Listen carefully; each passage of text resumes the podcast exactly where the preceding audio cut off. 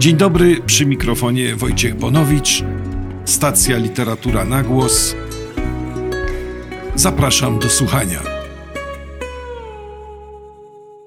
Bohaterką dzisiejszego odcinka będzie amerykańska pisarka Lucia Berlin, która pojawiła się u nas późno, kilkanaście lat po swojej śmierci. E, najpierw w 2017 roku ukazał się tom jej opowiadań, wybór jej opowiadań zatytułowany Instrukcja dla pań sprzątających, a ostatnio kolejny zbiór pod tytułem Wieczór w raju. Oba w przekładzie Dobromiły Jankowskiej. To, że tak wybitne pisarstwo trafia do nas tak późno, wzięło się między innymi stąd, że w samych Stanach Zjednoczonych pisarkę doceniono tak naprawdę dopiero po jej śmierci. Wspomniany wybór pod takim bardzo intrygującym tytułem Instrukcja dla pań sprzątających, to jest zresztą tytuł jednego z opowiadań, trafił na listy bestsellerów y, kilka lat temu. Zaczęto się wtedy interesować autorką, publikować wspomnienia o niej, pojawiły się artykuły krytyczne, większe opracowania. Y, trzeba powiedzieć, że no, biografię miała niezwykle ciekawą. Urodziła się na Alasce, wychowywała w rozmaitych górniczych osadach na terenie różnych stanów Ameryki. Sporo lat jako nastolatka spędziła w Chile. Właściwie przez całe życie wędrowała, zmieniając pracę, mężów, partnerów, wychowując czterech synów, zmagając się z alkoholizmem, z którym w końcu tę walkę wygrała. No ale też z problemami spowodowanymi wrodzoną wadą kręgosłupa. Za życia opublikowała 76 opowiadań w kilku zbiorach, ale żaden nie spotkał się z szerszym zainteresowaniem.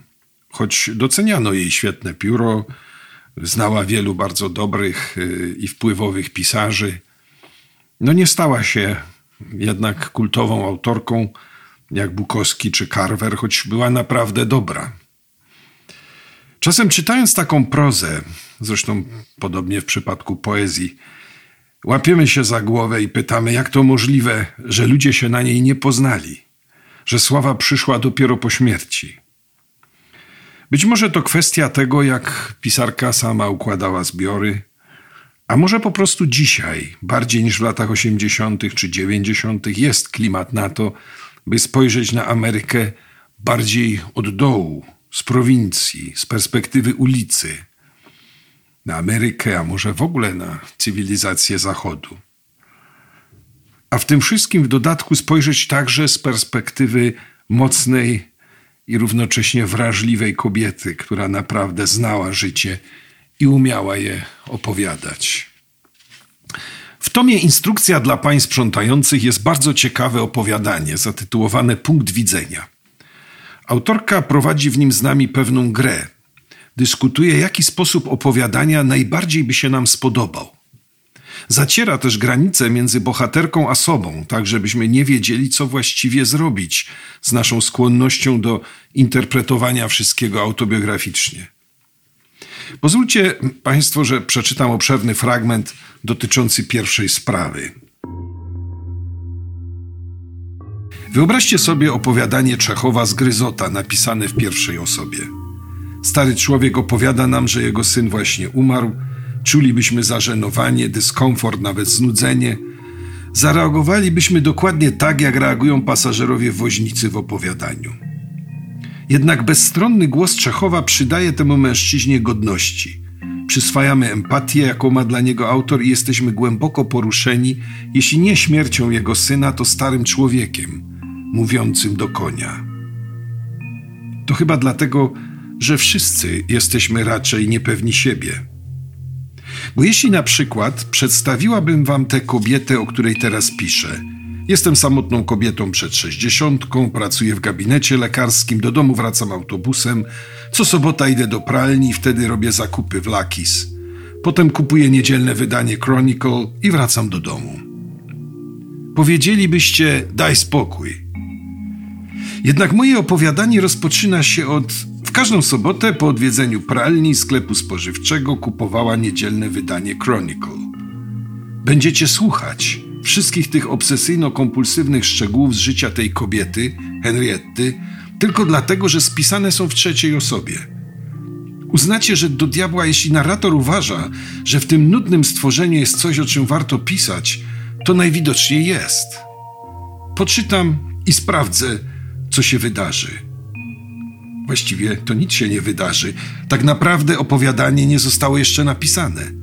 Mam jednak nadzieję, że dzięki tym misternym szczegółom uczynię tę kobietę tak wiarygodną, że nie będziecie mogli nie odczuć empatii. Tyle fragment opowiadania.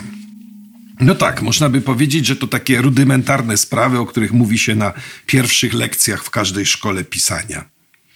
I u Lucy Berlin ten gest obnażenia, obnażenia raczej nas, czytających, niż obnażenia samej siebie jako autorki, jest w gruncie rzeczy powrotem do tego, co podstawowe, co właśnie jest tematem pierwszych lekcji. Pisarka wie, że o powodzeniu jej opowiadań decyduje empatia, którą są w stanie wzbudzić w czytających. Empatia nie dla formy przecież, lecz dla opisywanych bohaterek i bohaterów. Berlin usiłuje nam jednak przypomnieć, co steruje naszą empatią.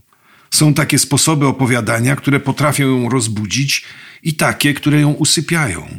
Nie ma formy przeźroczystej. Każda forma robi swoje.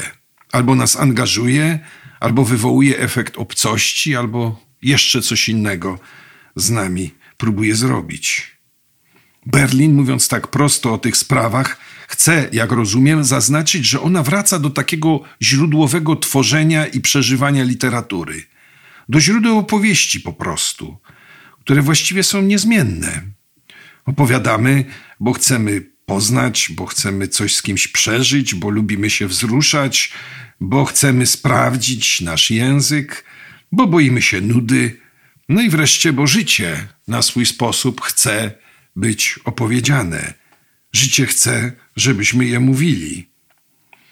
A z drugiej strony pisarka wyraźnie daje znak, że nie da się jej opowieści czytać naiwnie, jako po prostu relacji z tego, co się wydarzyło. Że opowieść ma swoje prawa, na przykład takie, że zamiast osobistych zwierzeń chętniej nieraz słuchamy tego, co ktoś opowie nam o innych. Albo że nie ma nudnych faktów. Wszystko zależy od słów, jakimi je opiszemy. W tym miejscu trzeba dodać, że w opowiadaniach Lucy i Berlin bardzo dużo się dzieje. Akcja często przyspiesza, niekiedy nawet pędzi. Zwroty następują w obrębie jednego akapitu. Ale bywa i tak, że rozbiegana, spiesząca się narratorka jakby łapie nas za rękaw i zwraca uwagę na jakiś detal. Jej opisy są skondensowane, intensywne, często bardzo zmysłowe.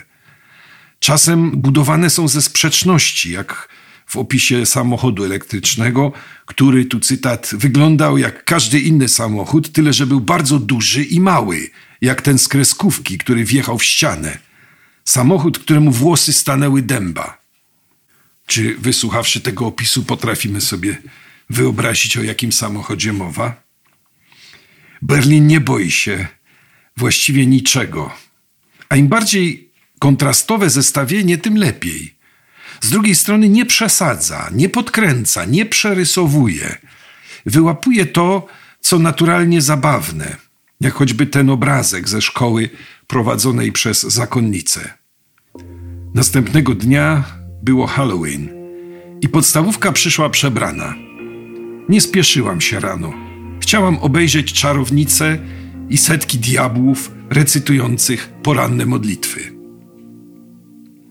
Równocześnie pisarka potrafi z tą samą naturalnością i bezpretensjonalnością opisywać momenty dramatyczne i takie, kiedy nie wiadomo, z czym właściwie mamy do czynienia. Nastroje się mieszają, emocje przestają być wyraziste i jednoimienne. Zwracam uwagę na to pisarstwo, bo ostatnio w Polsce jakby zaczyna się bardziej doceniać umiejętność pisania opowiadań. Częściej nagradza się zbiory opowiadań. Już nie wypatruje się tylko powieści, ale ceni się również mniejsze formy. Pewną rolę odegrał tu na pewno Międzynarodowy Festiwal Opowiadania, organizowany od kilkunastu lat we Wrocławiu. Także fakt, że popularne magazyny jak Przekrój czy Pismo zaczęły publikować i rozpowszechniać takie małe formy. Również miesięcznik Znak ma tutaj swoje zasługi, bo co miesiąc na jego łamach pojawiają się krótkie prozy. Lucia Berlin to jest cały zbiór podpowiedzi, dla tych, którzy badają możliwości małej prozy. Oczywiście jest to literatura zbudowana na bogatej biografii, ale też po prostu na czułości, wrażliwości, umiejętności patrzenia i niezliczonych próbach nadania im czy ujęcia ich w intensywną, interesującą formę. Zostają nam z tej prozy w pamięci piękne sceny, zdania mocne jak śruby i osobliwy nastrój, mieszanina radości i smutku, wolności i goryczy, okrucieństwa i ciepła. Bardzo zachęcam do lektury tych książek. Instrukcja dla pań sprzątających, Wieczór w raju. Lucia Berlin.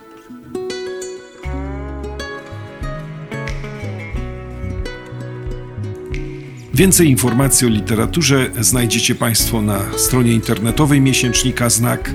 Ja dziękuję za uwagę i do usłyszenia w kolejnych podcastach.